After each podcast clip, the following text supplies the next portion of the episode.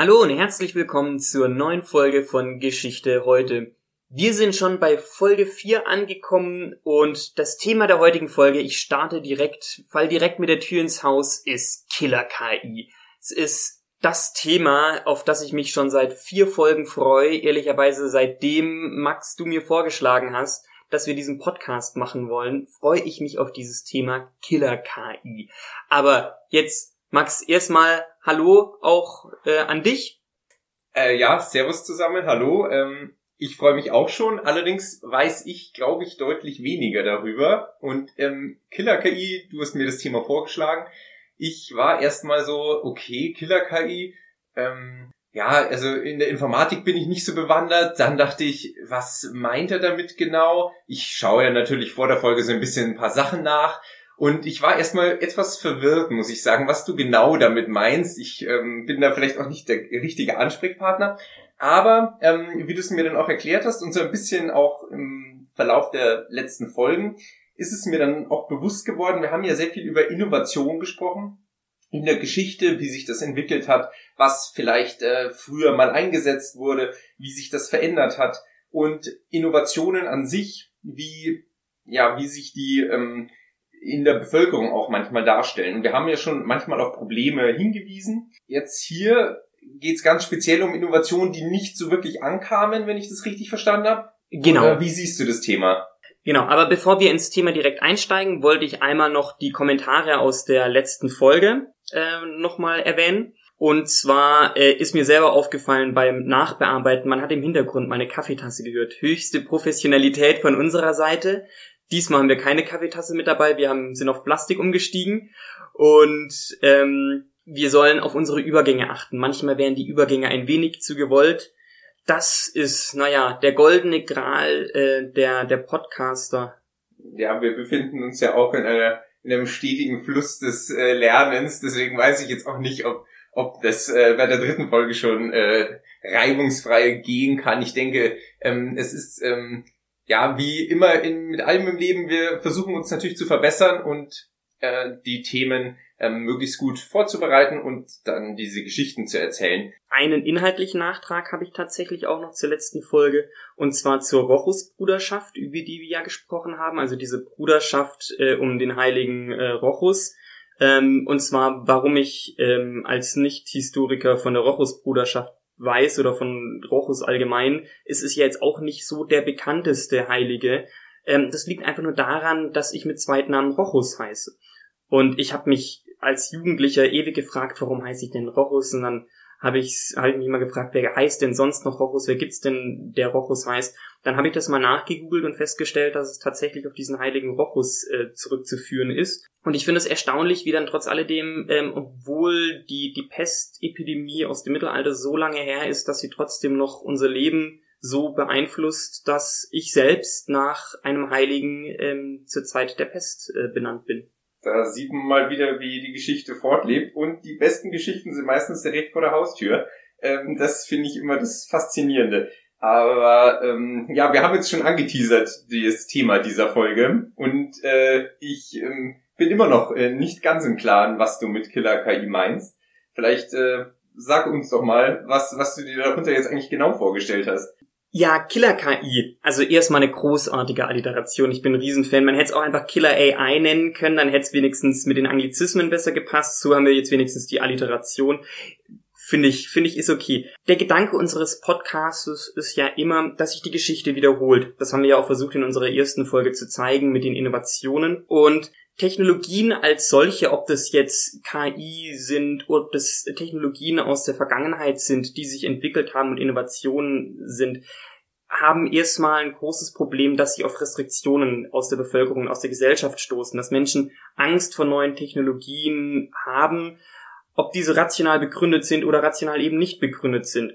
Und heutzutage in den Popkulturen ist KI eigentlich der perfekte Antagonist. Man muss nur irgendwie den Fernseher anschalten und jede zweite Film oder Serie handelt von einer bösen KI, die alle umbringen will. Ganz berühmt natürlich Hall ähm, in äh, Space Odyssey ähm, von Stanley Kubrick. Das war schon in den 60er Jahren, als man Angst vor, vor künstlichen Intelligenzen hatten, die zu schlau wurden und plötzlich sich gegen den Menschen gedreht haben Äh, Arnold Schwarzeneggers äh, Terminator äh, ist natürlich da auch ganz weit vorne in der Liste mit drin. iRobot zum Beispiel fällt mir jetzt noch ein. Äh, es gibt natürlich wirklich unzählige, wenn du das so auflistest, wirklich unzählige Beispiele, denke ich, die das eigentlich verdeutlichen, das stimmt.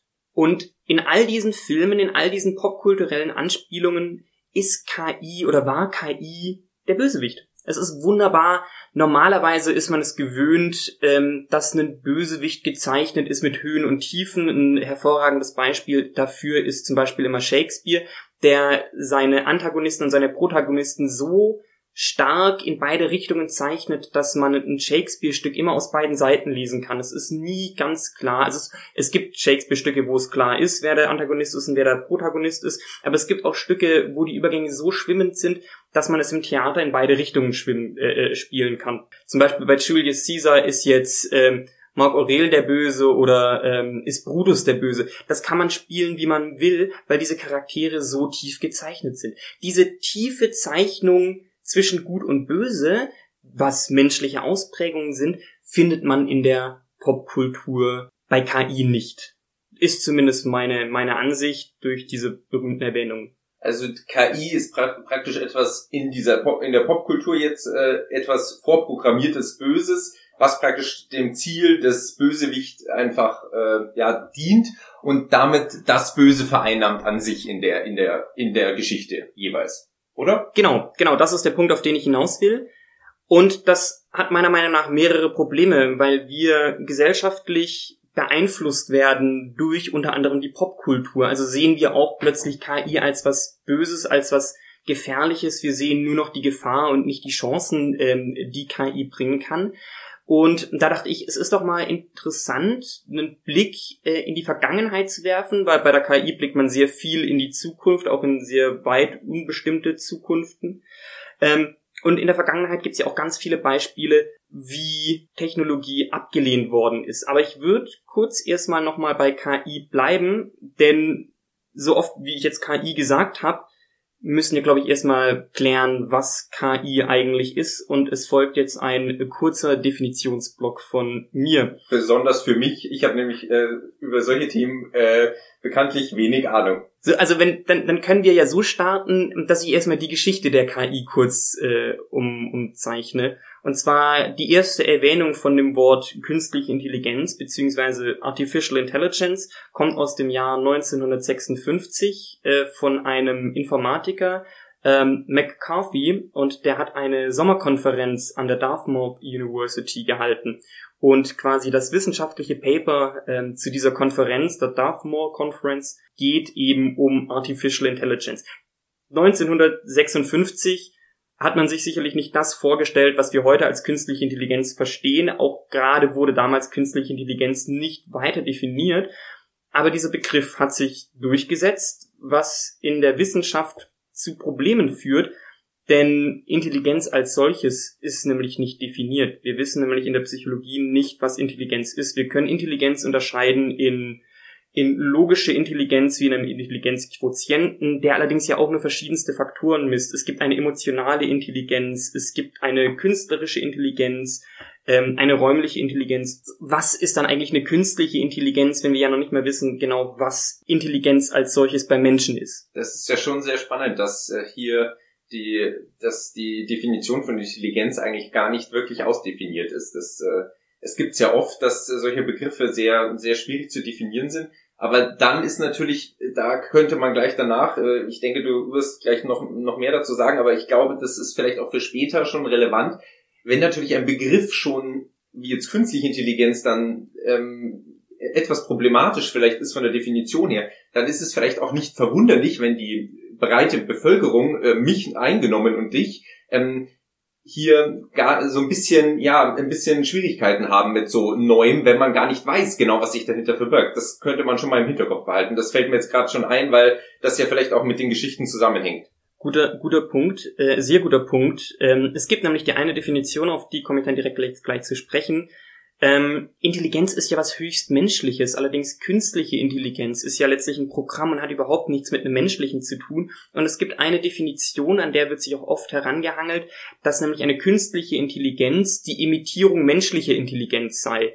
Ähm, das finde ich absolut falsch. Das, also, ähm, erstens, weil es immer noch keine Definition von Intelligenz gibt. Du kannst ja nicht was definieren mit einem Begriff, der nicht definiert ist. Und zweitens, es ist ja nicht das Ziel von künstlicher Intelligenz, den Menschen zu imitieren. Ja, und äh, da kann ich auch, äh, fällt mir jetzt auch direkt ein, ähm, also Intelligenz, wie du gerade gesagt hast, finde ich wirklich sehr, sehr spannend, wird ja oft eigentlich dem Menschen als besondere Eigenschaft zugeschrieben. Also man sagt ja eigentlich, der, das, was den Menschen von, den, von, dem, von dem Tier abhebt, ist die Intelligenz, wenn man das so öfter mal hört. Äh, und dann, wenn aber die Intelligenz wieder dem Menschen weggenommen wird durch die künstliche Intelligenz, ist es ja etwas ähm, ja sehr befremdliches, wenn ich mir das jetzt eigentlich mal so vorstelle. So habe ich auch das noch nie gesehen. Aber ähm, ja, das ist spannend und dass da die Definition auch äh, nicht wirklich äh, ansetzt, ähm, ja, lässt mich jetzt fast ein bisschen ratlos zurück, muss ich sagen.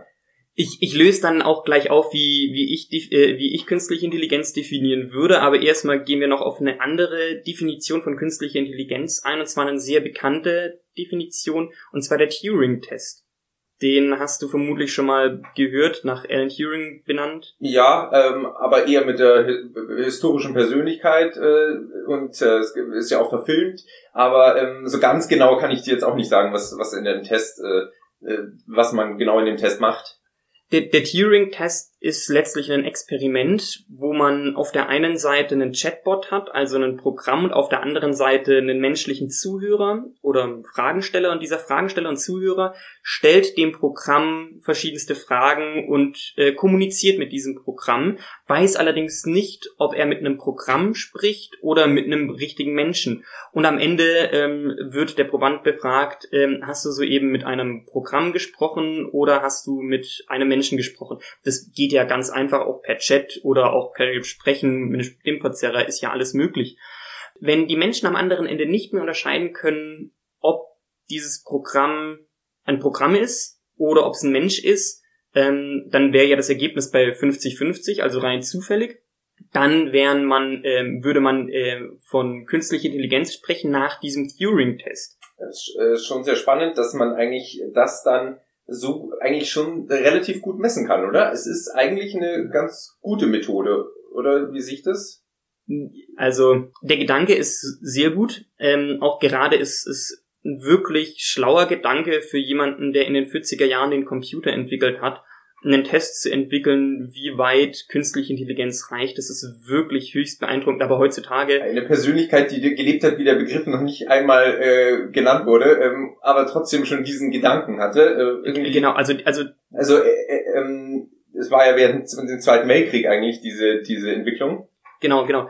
Das ist wirklich beeindruckend. Ähm, aber aus Perspektive ähm, der der KI-Wissenschaften ist es absolut falsch, weil das Einzige, was man damit messen würde, ist die Sprachfähigkeit eines Chatbots. Aber nur weil ein Programm sprechen kann, heißt es ja noch lange nicht, dass es, naja, den Menschen imitiert oder was auch immer tun kann, ähm, was eine KI äh, tun sollte als KI. Und da gibt es ein sehr bekanntes Beispiel, wie man äh, nämlich auch damit rumspielen kann mit diesem, mit diesem Test.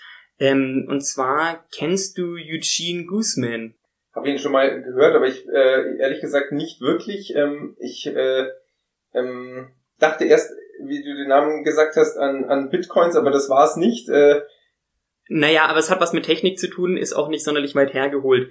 Hast du jemals im Internet mit einem 13-jährigen pubertierenden Ukrainer gechattet? Ähm, nicht, dass ich wüsste. aber wer weiß, mit wem man heutzutage so alles chattet.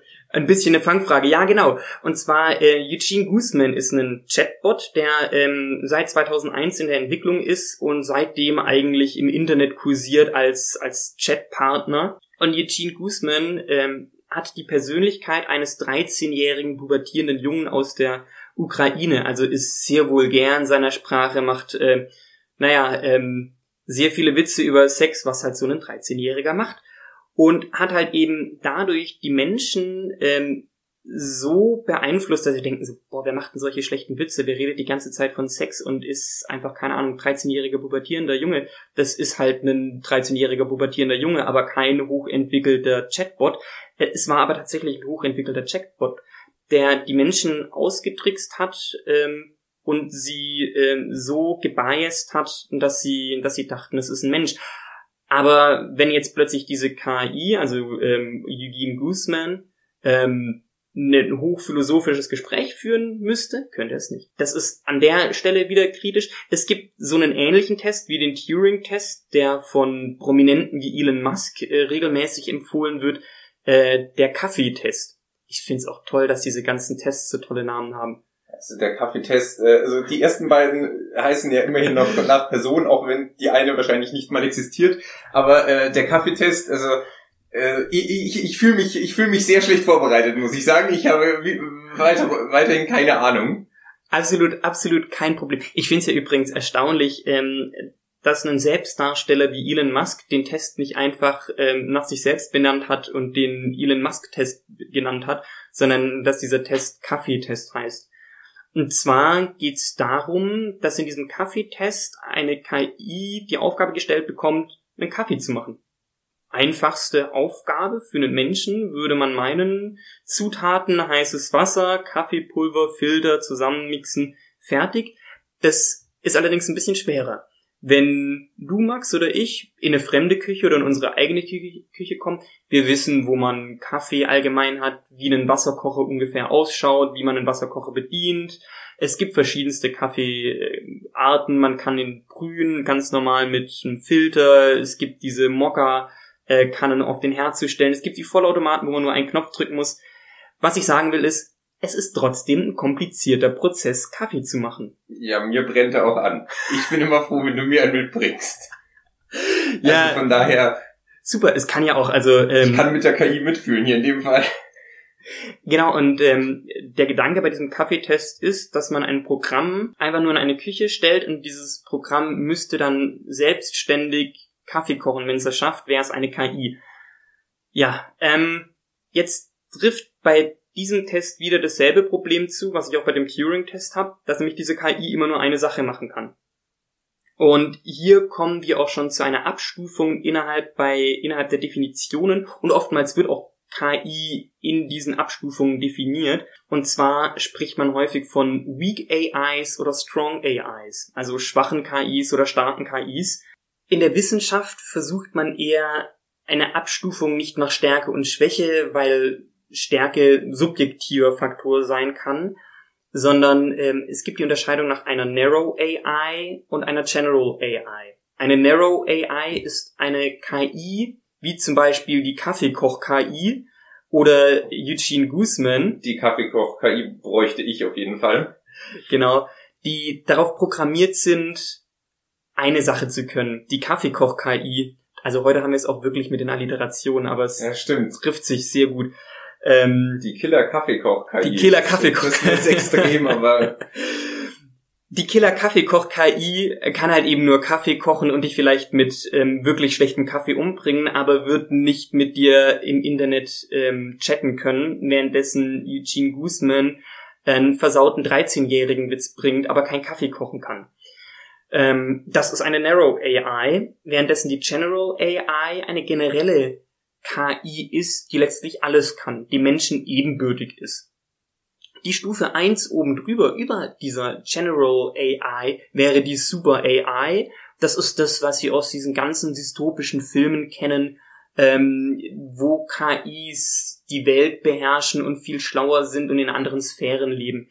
Und sich gar nicht mehr wirklich unterscheiden lassen oder von Menschen wie, da ist jetzt zum Beispiel, fällt mir ein Blade Runner, haben wir natürlich vergessen, äh, sowohl der aus den aus den 80er Jahren als auch jetzt, äh, ich glaube vor zwei, drei Jahren erst ähm, der neue. Genau, klassisches Beispiel für eine General AI. Gutes Beispiel für eine Super AI wäre zum Beispiel Stanley Kubricks Space Odyssey 2001 äh, Hall, wo die KI ja schlauer geworden ist als der Mensch. Ich habe übrigens gerade nachgeschaut bei ähm, Stanley Kubrick, wie du das vorher gesagt hast. Ähm, also äh, dieser Mann ist wirklich äh, fantastisch, weil du hast doch gesagt, 1956 wurde KI das erste Mal erwähnt, oder? Genau. Ähm, der Film, das habe ich gerade eben nachgeschaut, ähm, 2001 Space Odyssey, ist von ähm, 1968. Also tatsächlich die in der Wissenschaft die Diskussion und in, in der filmerischen Umsetzung nur zwölf Jahre. Das finde ich in der Zeit eigentlich, ähm, also aus historischer Perspektive eigentlich Wahnsinn, ähm, dass der einen Film eigentlich darüber macht. Ähm, unter anderem Ähm, das finde ich irgendwie, aber äh, wollte ich nur noch äh, einwerfen. Das fand ich jetzt selbst irgendwie sehr spannend. Nee, finde ich, also es ist, ist wirklich beeindruckend, weil ich meine, wir diskutieren ja heute immer noch drüber und dieses Bild der zerstörerischen ähm, KI beschäftigt uns ja auch heute in dieser Folge und auch heutzutage im Allgemeinen. Das Problem, was ich mit dieser Abstufung habe, ist, ähm, um darauf zurückzukommen, es ist keine Definition und eine General AI genauso wie eine Super AI gibt's noch nicht. Wir sind bei Narrow AIs. Es gibt KI-Programme, die können eine Sache sehr gut. Sie können vermutlich gewisse Dinge auch besser als Menschen, aber es halt nur diese eine Sache. Es gibt eine sehr technische Definition, die verwende ich auch sehr gern. Die bringt auch ein Problem mit sich, aber ich meine jetzt bis jetzt haben alle Definitionen ein Problem mit sich gebracht. Und zwar ist eine Definition von KI ein autonomes und adaptives System zur Problemlösung. So, jetzt sind uns alle Zuhörer eingeschlafen. Ähm, äh, äh, also besonders äh, muss ich sagen, es steht mir wieder die Frage, also wie nach jeder Definition die Fragezeichen im Gesicht. Ähm, aber äh, das ist ja vielleicht genau der Punkt, warum man davor Angst hat. Wenn man es nicht kennt. Ja, genau. Also zu dem psychologischen Teil wollte ich später noch kommen, aber jetzt erstmal ganz kurz zu der De Definition eines autonomen und adaptiven Systems zur Problemlösung. Fangen wir mit dem hinteren Teil an. Ein System zur Problemlösung hat mich mal in der Uni äh, eine 1,0 gekostet. Habe ich einen Vortrag gehalten, wenn ich jetzt selbst mal eine Geschichte erzählen darf, ähm, über Programme bei Netflix und ganz normale irgendwie Abschlusspräsentationen, die ich da gehalten habe. Lief super, also wirklich toll habe auch die Fragen am Ende beantworten können, aber der Professor war unzufrieden. Dem hat's nicht gefallen, dass ich alle Fragen beantworten konnte. Und dann seine allerletzte Frage war richtig zum Trotz, ähm, ja, was ist denn eigentlich ein Algorithmus? Ja gut, ich wäre aufgeschmissen, aber äh, das ist äh, jetzt schon hinlänglich bekannt. Ja, ich übrigens auch. Ähm, und unsere Informatiker-Zuhörer werden sich jetzt auch denken, du weißt nicht, was ein Algorithmus ist und du erklärst uns hier irgendwas über KI, hast du überhaupt eine Fachkompetenz? Also ähm, wir gehen das von der anderen Seite an. Wir, gehen, wir gehen das von der anderen Seite an. Ich habe es danach nachgegoogelt, weil es mich einfach wirklich interessiert hat, weil ich dachte, wie kann ich nicht wissen, was ein Algorithmus ist? Ein Algorithmus ist ein Programm zur ähm, ähm, Problemlösung, ganz einfach. ist einfach nur ein Problemlösungsprogramm super easy. Aus dem Grund ist, ist der letzte Teil der Definition von KI, es ist eine Software, Punkt eins, und es ist autonom und adaptiv, bedeutet, es kann sich selbst ständig externen Faktoren anpassen. Also wenn neue Informationen an dieses Programm herangetragen werden, passt es den Ergebnisoutput an. Und das macht das Ganze selbstständig, ohne am Ende, dass ein Nutzer noch was machen muss. Klingt erstmal logisch, erstmal cool, finde ich tatsächlich, ist auch eine gute Definition Jetzt haben wir allerdings ein Problem. Ähm, Max, in Geschichte hat man nicht zufälligerweise Statistik 1 im Grundstudium, oder? Ähm, nein, zum Glück nicht. Ähm, Statistik äh, äh, hätte ich umgangen. Schade, also ähm, jetzt werden uns die Zuhörer noch mehr einschlafen oder sogar abschalten und deabonnieren. Ich muss nämlich jetzt mit Statistik anfangen. Ähm, die Definition passt nämlich witzigerweise auch auf eine lineare Regression. Also auf eine ganz einfachste mathematischste Formel, weil eine lineare Regression ist einfach eine Gerade, du hast ganz viele Punkte und wenn du einen Graph zeichnen würdest und diese, um, um diese Punkte nicht zu verbinden, aber einfach so einen Graph dadurch zu zeichnen, dann würde ja dieser Graph irgendwo einen zufälligen in, in der Zukunft einen Punkt anzeigen. Wenn du jetzt neue Daten hast, dann ändert sich dieser Graph allein von der Formel. Das heißt, ähm, rein definitorisch nach diesem autonomen additiven System wäre eine lineare Regression oder generell Regressionen und Korrelationen schon ähm, eine KI, was das Ganze auch wirklich, wirklich schwer macht zu definieren. Ähm, und irgendwie hat jede der Definitionen ähm, ein großes Problem, das es mit sich bringt. Das auf jeden Fall zum definitorischen Teil. Ähm, ich schau mal kurz auf die Uhr. Ja, aber das, also ich finde jetzt, da, da passt es perfekt, was wir eigentlich insgesamt diskutieren. Ähm, weil ich finde, dass man etwas nicht greifbar hat, und es ist bei der KI vielleicht jetzt ganz besonders, ähm, über auch so einen langen Zeitraum jetzt schon eigentlich, wenn man das jetzt mal bedenkt, ähm, dass man davor ähm, erstmal oder dass man das mit einer gewissen ähm, Ängstlichkeit anfasst, dass man äh, ja äh, dem erstmal widerstrebt, dass man sagt, oh je, das ist vielleicht eben das Böse in, den, in der Popkultur oder, oder sonst wo. Ähm, das finde ich trifft es eigentlich schon ganz gut, dass man vor einer Innovation, die etwas, was man nicht kennt, was wirklich Neues ist, auch wenn sie sich irgendwie herausentwickelt hat, ähm, dass man da Angst davor hat. Finde ich ein, ein sehr guter Gedanke, auf den wir auch noch sicherlich gleich zu sprechen kommen. Auf der anderen Seite ist auch die Art, wie über KI gesprochen wird und wie über KI kommuniziert wird, und zwar nicht in der Popkultur, sondern ähm, auf Conventions, auf Konferenzen, auf TED Talks, unglaublich schwer. Das sind Entrepreneure, Start-up-Unternehmer, KI-Forscher aus dem Silicon Valley, die mit Anglizismen nur um sich schlagen. Und ich versuche heute wirklich die ganze Zeit auf meine Anglizismen zu achten, weil in dem Forschungsbereich KI ist einfach sehr viel äh, englische ähm, Wissenschaftsliteratur. Das heißt, man ist verleitet, immer ein bisschen was Englisch zu sagen. Aber dann hast du so einen, so einen Entrepreneur, so einen Start-up gemischt mit so einem Denglisch. Was will der eigentlich, wenn der auf einen TED-Talk geht? Naja, der will eigentlich letztlich nichts anderes als sein Unternehmen vorstellen.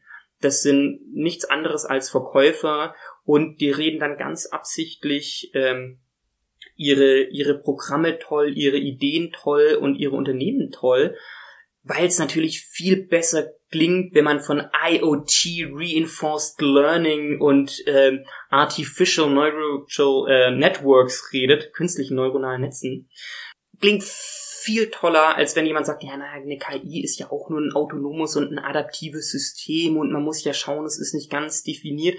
Das kommt nicht an. Das ist nicht cool. Und ich finde, da hat man natürlich das, das andere Problem. Man sieht aus der Popkultur, uh, die bringt uns alle um und man hat Fachexperten und Redner, äh, die millionenfach im Internet aufgerufen sind, die letztlich den Sinn haben, irgendwas zu verkaufen und das dann natürlich so darstellen, dass man es nicht ganz versteht und dass es ganz toll ist, aber relativ weit von der Realität entfernt ist. Und wir sind noch nicht so weit in der Entwicklung, dass es wirklich, es betrifft zwar mittlerweile jeden, aber es ist eben noch nicht dieses Horrorszenario eingetreten von dem Entwicklungsstadium. Und ähm, das könnte praktisch immer noch kommen. Das ist auch bei so einer Entwicklung, denke ich, ganz wichtig. Ähm, wenn wir auch gleich noch andere Beispiele anschauen, ähm, dass das noch nicht im Endstadium eigentlich erreicht ist, das Produkt, die Killer-KI jetzt, die KI, die auch zwar schon die ähm, Startups verkaufen wollen, aber da ist ja deutlich Entwicklungspotenzial noch. Das ist ja jeden Tag eigentlich wird das äh, ist, wird es klar, wenn man äh, eine Zeitung aufschlägt, dass da sich noch viel entwickeln wird und dass da eben noch viel Entwicklungsspielraum ist, das ist ja eine Unsicherheit. Also die Unsicherheit ist immer noch dabei. Das finde ich ist auch noch ein dritter wichtiger Punkt. Man weiß es eben nicht genau, wie das jetzt in 10, 20 Jahren ist. Das finde ich äh, ein sehr interessanter Gedanke, weil es gibt tatsächlich viele wissenschaftliche Kontroversen äh, über KI und über die Effekte von KI. Äh, Spoiler-Alarm, keine davon hat übrigens mit Killer-KI zu tun. Äh, es sind dann eher äh, wirtschaftswissenschaftliche ähm, Diskussionen, die geführt werden. Was ich jetzt eigentlich aber eher mal machen wollte, wir sind ja ein Geschichtspodcast. So jetzt mal schauen, ob ich. Es ist Zeitgeschichte. Zeitgeschichte. Also es ist nicht so, dass man, äh, also wenn man hier in die, äh, wenn man hier Stanley Kubrick äh, zitiert, dann ist es äh, durchaus auch Zeitgesch eine zeitgeschichtliche Quelle. Absolut. Und äh, ich versuche jetzt mal die Überleitung äh, so hinzubiegen, dass du gesagt hast, wir haben Teile der KI-Entwicklung ja noch vor uns und wir wissen nicht, wie die Entwicklung sich verlaufen wird. Aber was wir wissen ist, wie sich verschiedene Technologien in der Vergangenheit entwickelt haben und wie Leute, die an unserem Punkt stehen, also mitten in der Entwicklung, darauf reagiert haben. Ja, das ist, es gibt so ganz bekannte Beispiele, ähm, die einem dann wahrscheinlich sofort einfallen. Also zum Beispiel Bill Gates, ähm, der ja das Internet als Hype bezeichnet hat, der wahrscheinlich vorübergeht. Das ist natürlich auch so ein bisschen wahrscheinlich ein Marketing-Gag gewesen im Nachhinein, weil er hat äh, nur unmittelbar ein, zwei Jahre danach äh, 95 mit Windows 95 dann den Internet Explorer auf alle Systeme fest äh, drauf äh, installiert. Ähm, aber dass man zumindestens in einer Entwicklung erstmal Zweifel hat, ähm, das ist ja wahrscheinlich besonders in dieser schnellen Technologisierung der letzten Jahre ähm, denke ich, immer wieder aufgefallen. Aber es gibt auch geschichtliche Beispiele, die das sehr gut zeigen. Die wir, äh, soll ich mit dem ersten anfangen direkt oder? Gerne, ja, gerne. Ja, also besonders zwei ähm, sind mir aufgefallen. Eins etwas unbekannteres und eins wahrscheinlich recht bekanntes, aber mit einer kleinen, mit einer kleinen Wendung. Ähm, und die Killer-KI, ähm, wenn wir jetzt also das so ein bisschen zusammenfassen mit äh, in der Popkultur wird sie so in, in eine gewisse Weise dargestellt, dann die Unsicherheit und eben dieses, ähm, dass sie für Zwecke genutzt wird, die unternehmerische Tätigkeit, oder? Das waren im Endeffekt so die Punkte, die du auch gesehen hättest. Ja. Dann wären wir bei dem recht bekannten Beispiel in der Geschichte, nämlich dem Auto ähm, und Wilhelm II. Wahrscheinlich hast du davon auch schon gehört, oder? Also vom Auto habe ich schon mal gehört, ja, von Wilhelm II. auch. Ähm, was es mit beiden auf sich hat, nein. Na gut, also immerhin Anfang, also da kann man ja schon mal drauf aufbauen. Ähm, Wilhelm II., Kaiser Wilhelm II., der letzte deutsche Kaiser, der dann mit dem Ersten Weltkrieg, ähm, am Ende des Ersten Weltkriegs ähm, ja, äh, zurückgetreten wurde und ähm, ins Aus, ins Exil ging. Mit dem Versailler Vertrag. Ähm, ja, mit dem Versailler Vertrag äh, dann am Ende des Ersten Weltkrieges, aber da er war im Endeffekt schon äh, hinfällig, er ist durch die Novemberrevolution dann ähm, zurückgetreten worden. Aber Kaiser Wilhelm II. Ähm, wird ein Zitat in den Mund gelegt um 1900, nämlich das Auto ist eine vorübergehende Erscheinung, ich glaube an das Pferd. So, also äh, das muss, muss man erstmal wirken lassen, aber das Zitat ist relativ populär, denke ich. Also ich denke, vielleicht der ein oder die andere hat das schon mal gehört. Gewagte These, äh, vor allem wenn man heutzutage irgendwelchen Zukunftsforschern zuhört, die sagen, nee, das Auto hat seine Geschichte hinter sich. Vielleicht setzt es sich wieder durch, dann hat es alles bewiesen. Aber es geht praktisch auch darum, dass die Entwicklung war schon gegeben. Das Auto, Benz, ähm, der, der erste Mercedes sozusagen ähm, wurde schon entwickelt und es war aber eine große Unsicherheit noch da. Die Pferdekutschen fuhren noch hauptsächlich durch die Straßen ähm, Berlins in dem Fall oder äh, anderswo. Dieses Zitat verdeutlicht, soll diesen Zeitgeist eben auch ein bisschen verdeutlichen, der vielleicht die Skepsis gegenüber dem Auto hatte. Das Problematische daran ist, dass das Zitat nicht stimmt. Kaiser Wilhelm muss man, was man ihm zu, also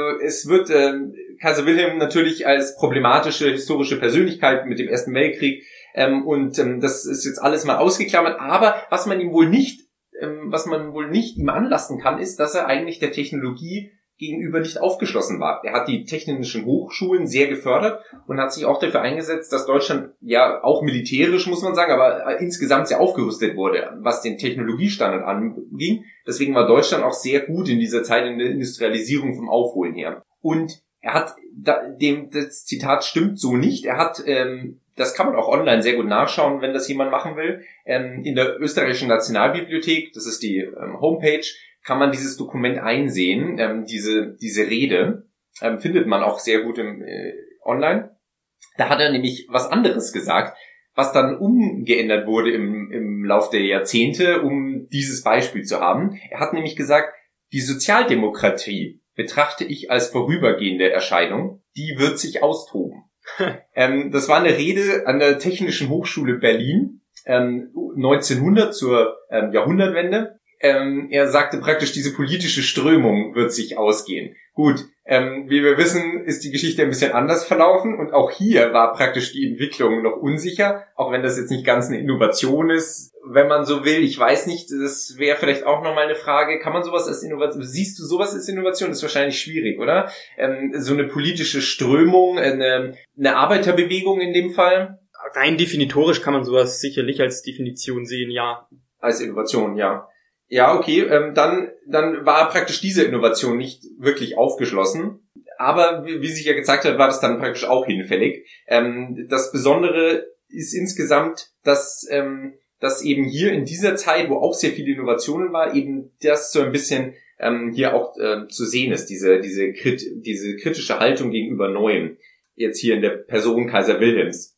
Also ich finde das Zitat ja in, äh, in beiden Fällen äh, interessant, weil es, also man hätte das Zitat ja gar nicht umdichten müssen auf das Auto. Allein das Zitat, ähm, dass die Entwicklung der Sozialdemokratie ähm, eine vorübergehende Erscheinung ist, also das ist ja eigentlich an sich schon ein absolut tolles Zitat, wenn man das 2021 ähm, hört in einem in einer Demokratie, in einer Demokratie, wie sie es noch nie gab, mit der Europäischen Union großartiges Zitat. So gefällt es mir eigentlich fast noch besser als mit dem Auto. Ja, wahrscheinlich. Ist, ist äh, finde ich auch tatsächlich. Ich glaube, das mit dem Auto ist, geht vielleicht in die Richtung Killer-KI, dass diese Technik, ähm, diese Technologie etwas Fremdes war und dass man etwas brauchte, was diesen, diese Kritik am Anfang zeigt. Und da hat man einfach so diese Zitate, die Kaiser Wilhelm da in seiner Rede damals gehalten hat, eben umgebaut. Äh, das war nicht mal unbedingt äh, Zeit, ähm, also in, in seiner Zeit, sondern das war tatsächlich dann erst deutlich später, ähm, dass sich hier dieses Zitat herauskristallisiert hat. Also verrückt, ja, ich bin da auch bei dir.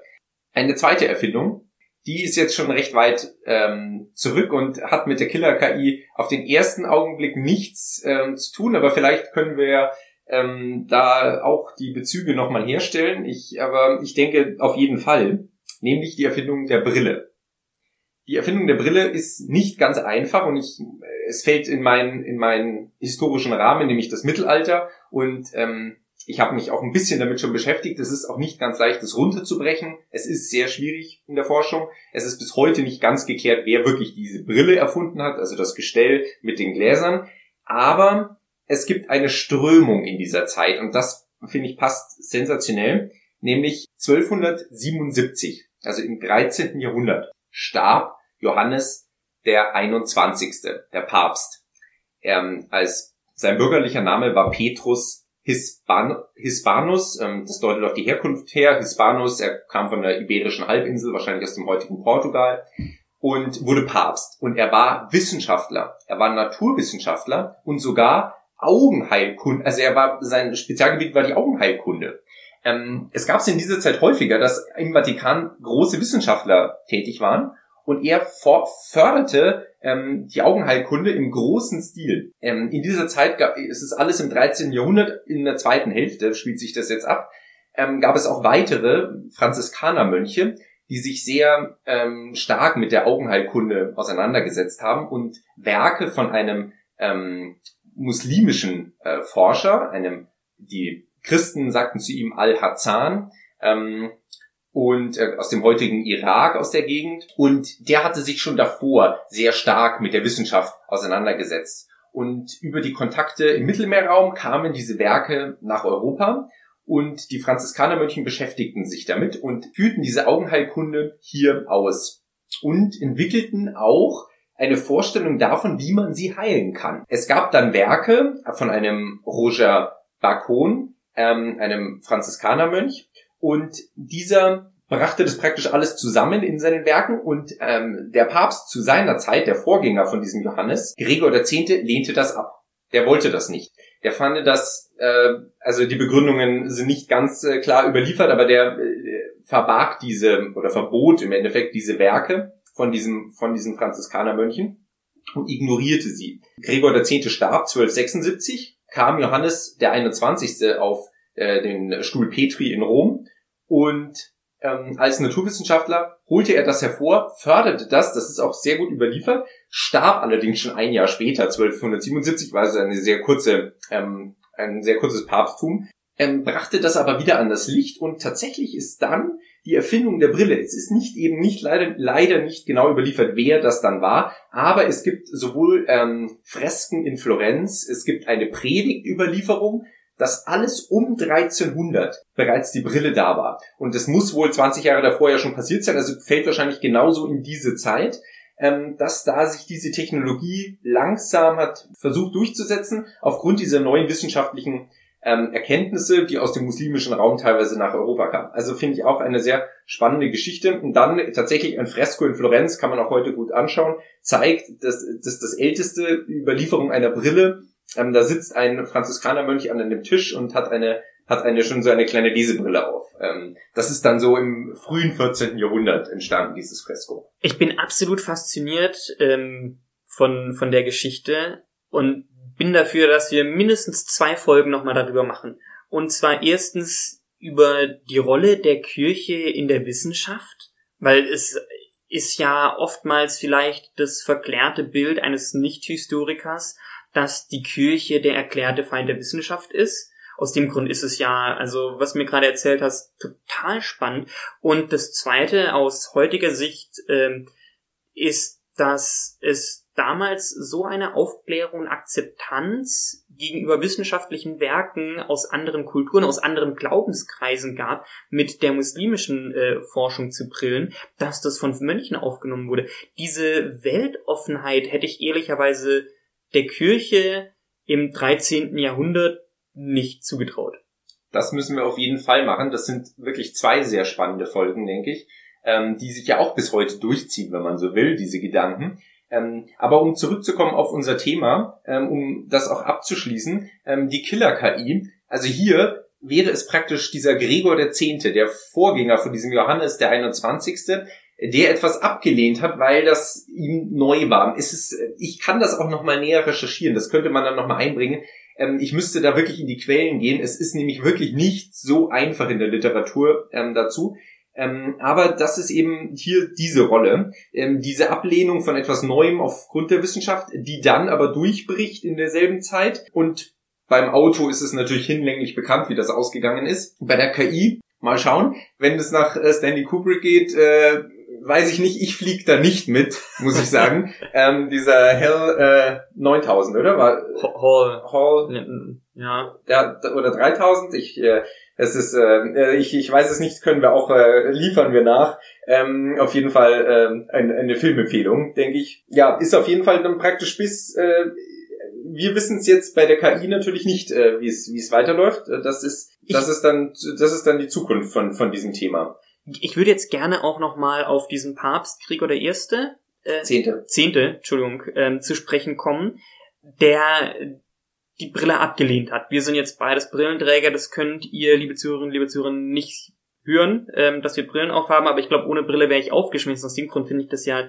an den Haaren herbeigezogene Brille abzulehnen. Und der gemeine Historiker hat sowieso eine Brille, sagt man. Vom ganzen Lesen in den Büchern. Ich würde mal eine, eine Hypothese aufstellen. Sie ist vielleicht sehr gewagt, aber gar nicht so weit hergezogen. Dass zu nämlich, Gregor dem Zehnten. Zu Gregor dem Zehnten. Dass nämlich die Gründe für die Ablehnung der Brille gar nicht rational waren.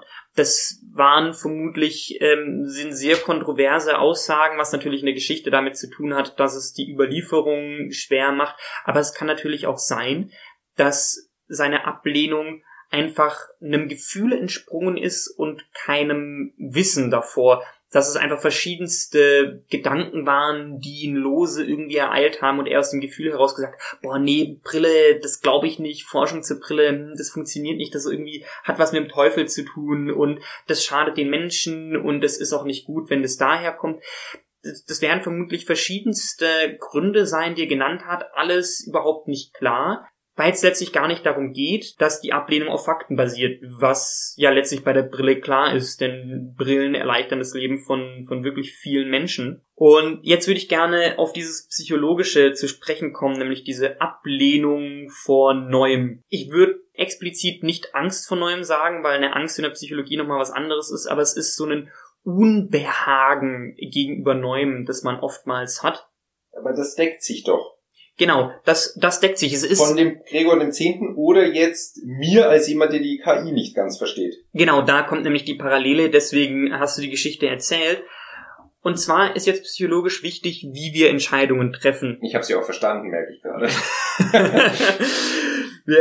wie, wie wir Entscheidungen treffen. Und zwar äh, gibt es in der Psychologie das Fachgebiet der Heuristik. Es gibt da ein ganz tolles Buch von äh, einem von dem Daniel Kahnemann, ähm, Nobelpreisträger, Schnelles Denken, Langsames Denken, ähm, eine wärmste Buchempfehlung übrigens an der Stelle. Ähm, letztlich ist ähm, Neuristik die, die Art, wie wir denken und wie wir Entscheidungen fällen. Und zwar treffen wir unsere Entscheidungen immer auf Basis von Erfahrungswerten. Das führt zu verschiedensten Problemen, nämlich auch, dass wenn wir andere Erfahrungen gemacht haben, wir oftmals von der Realität abweichen und dieses Gefühl, dass wir von unserer eigenen Erfahrung mit der Realität abweichen, ähm, vereinfacht gesagt, nennt sich kognitive Dissonanz. Das ist einfach, wenn wir was anderes glauben, als wir eigentlich sehen, dann entsteht bei uns ein Unwohlsein, das nicht näher definiert ist, vermutlich ähnlich wie Gregor Zehnte das hatte. Und wenn etwas Neues eingeführt wird,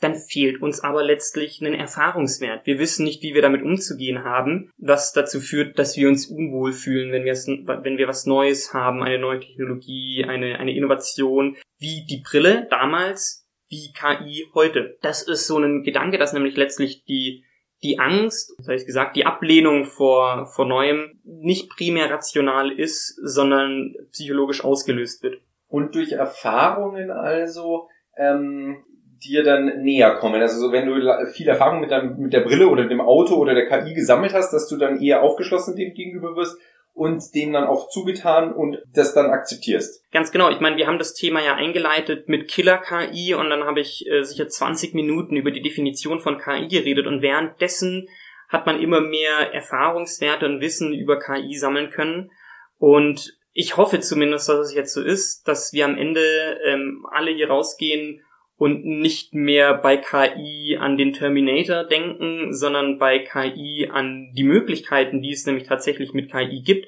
Ähm, die Killer-Kaffee-KI. Die, die Killer-Kaffee-KI. Ich würde vielleicht den Podcast abschließen wollen mit einer sehr praktischen und sehr, sehr wichtigen Anwendung von KI.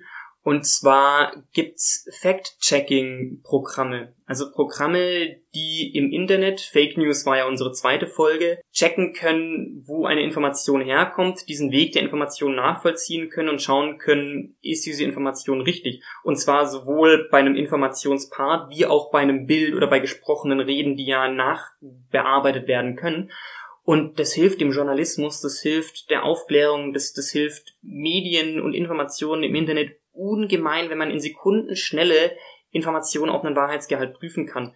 Und jetzt sind wir bei einem wirklich gesellschaftlich demokratischer wichtige Anwendungen, die überhaupt nichts mit Killer-KI zu tun haben. Aber diese Anwendungen wären nicht möglich, hätten wir nicht Programme, die KI-basiert sind. Die uns also helfen und wenn wir damit genug Erfahrungen sammeln, dann könnte das so ähnlich laufen wie bei der Brille und dem Auto. Und wenn das so die Aussage ist. Dann können wenn ich es richtig verstehe. Also zumindestens habe ich jetzt keine also ich als äh, sehr äh, unvoreingenommen eigentlich dem gegenüber ähm, würde das jetzt so so letztendlich so stehen lassen. Ja, genau. Solange mir der, die KI dann meinen Kaffee nicht anbrennen lässt, ist auch alles gut. Deswegen ähm, denke ich, haben wir eigentlich viel gelernt. Damit beenden wir unsere heutige Folge und ähm, ich hoffe, es hat nicht gestört, dass ich heute mal so viel geredet habe und dass wir ähm, uns bei der heutigen Folge mal mehr auf den Heute-Teil in Geschichte heute fokussiert haben als auf den Geschichte-Teil. Wenn ihr dazu wieder Kritik und Anregungen habt, Kommentare bitte gerne dalassen. Wir freuen uns, wenn wir uns verbessern können. Und äh, wir freuen uns aufs nächste Mal, wenn wir dann die ganzen Sachen weiter diskutieren können. Zumindest freue ich mich darauf